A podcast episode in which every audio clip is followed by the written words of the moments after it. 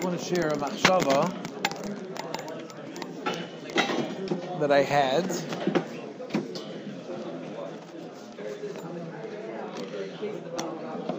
This machshava is very, very dear to my heart. So we'll share it and whatever. We'll see. Whenever I get to this week's parsha, it always, uh, it always uh, re reinforces itself.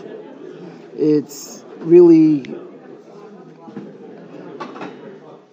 I'll say, my whole life. Whenever my my my entire yeshiva career, I had a, a lot of amazing rebbeim, people that I, you know, really special people.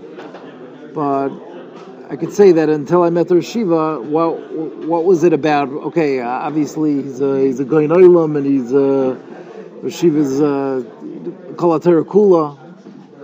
But when I I first became best friends with him, and then he, and then he became my rebbe. So it was a little bit of a different. Uh, we were two bachrim in yeshiva, so I was 18, he was 20, and we were friends before before I said, "Oh, you know something? I'm gonna, I want him to be my rebbe." So it's a little bit a little bit of a backwards situation, and uh, not so many people have that experience. But I always question my, you know, what was it about? What was it about him that I said, you know, something? He's the person I want to, to be my rebbe. I think it goes very much in a vart that he told me, and the vart was actually going on the difference between bris milah by Avram Avinu and the Akedah. And we all know the famous the Ramban says Maisa of a similar So we have to take from these parshas literally to to learn how to live, and the difference between the way Avram Avinu approached the bris milah and the way he approached the the Maisa with the Akedah. When it came to the Bris Milah, we all know next week's parsha, the first Rashi, that he went to ask a Shaila. He went to he went to Mamre to decide, you know, should I how should I do this? Because obviously it wasn't a question of if am I going to do it. Well, obviously, if Avram Avinu had a tzivui to do a mitzvah, he was going to do it. It's not a Shaila. If the question was the way the Rashiva was masber to me was how how should I do it? Should I do it barabim? Should I not do it barabim? Should I do it betzina? Should I do it barabim? That was the question. And he was he was trying to, and that's why he asked the chevra, because he was really he was taking a public relations poll, saying how how is this mitzvah going to be viewed? Am I going to be looked at as like like a like a weirdo, or is this something that people are going to say? Are they going to be machshav? And depending on what people would say, that's how he would have done it. That's the way the Rashiva learned. And that's why when it came to the Akedah, he never had a Shaila. It's not like he went to Mamre to say, you know, what's the halacha of, of Bris Milah?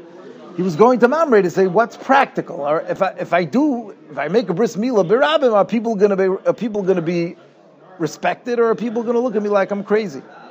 And Mamre told him, do a Birabim. Be. You're going to see people are going to, people are going to respect. But when it came to the Akedah, that was something he, there was never a Havamina that he was going to do it publicly. Because he knew this was something that, that would not be understood.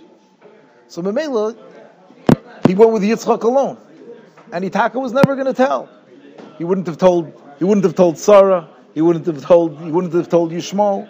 It would have just been Beinoi Levein. It would have been him, Yitzchak, and the Ribono Shel Olam, and that's it. So Yitzchak would obviously knew and it wouldn't. Uh, he wasn't going to be after that Akedah. He wasn't going to be talking about it, so he didn't have to worry about him. And so it was just going to be between him and Hakadosh Baruch Hu. This is what you want me to do. This is what you want me to do. I, I would would would Yitzchak go. The midrashim seemed to say he was going to tell. He went to learn. He went and whatever. In those days, the communications weren't great, and Yitzchak would be gone, and that would be the end of the story. And no one. He didn't want anyone to find out about it. So what do you see from this from this mahalach, you see how crucial it is that even our Maisim Tovim, how much we have to be careful about how they're viewed. And especially when it comes to, let's say, chumras, right?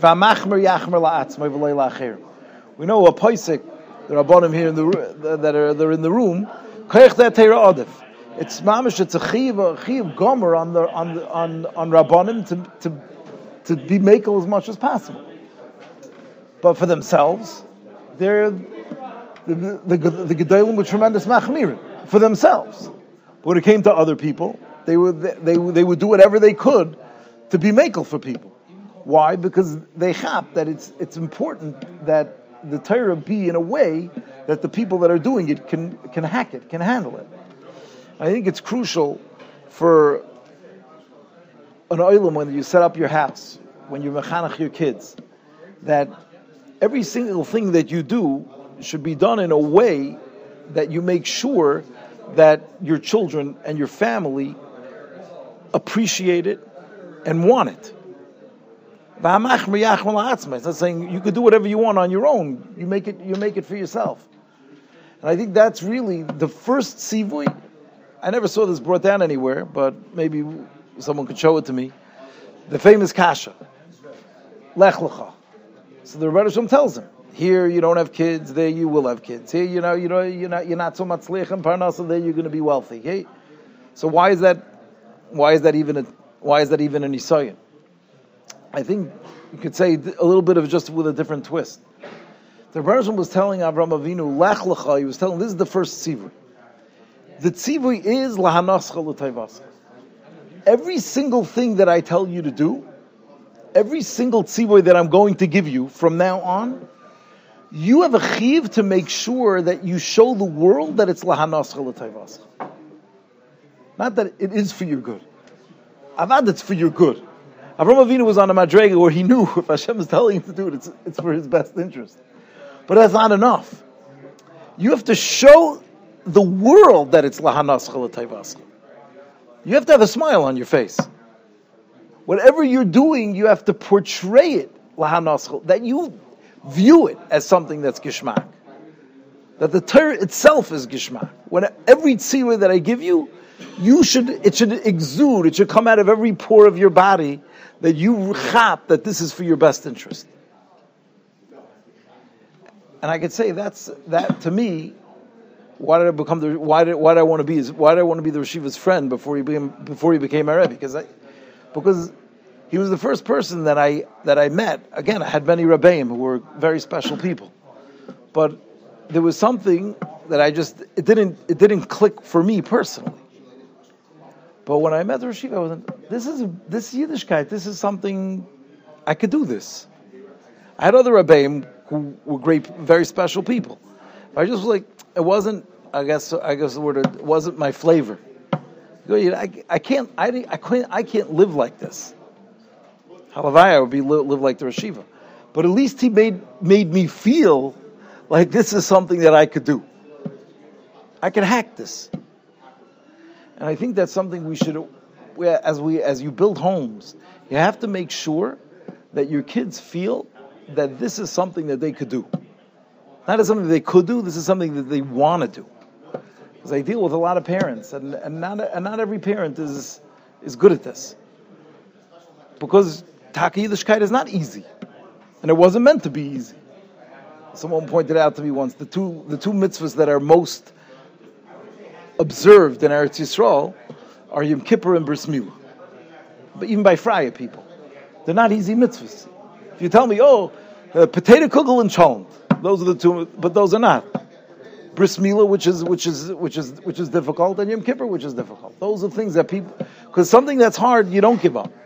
But the way you do it, and the way you and the way you portray Torah mitzvahs, is so crucial, and that's something that we have to whether it's whether whether it's a Shabbos table, whether it's how you how you have a vacation or how you, all these things, you have to make super. You have to be super gecheshbon on how your kids are going to take it.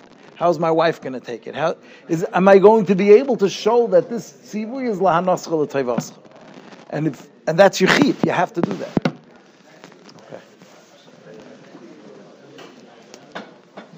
Okay put into words a feeling that I also feel. Just can't can't touch it up. you see in Rashi, I don't know, just hit me. I think that's what that's what Rashi was saying. And that's what the Right, he's saying the tzivuyim have to be.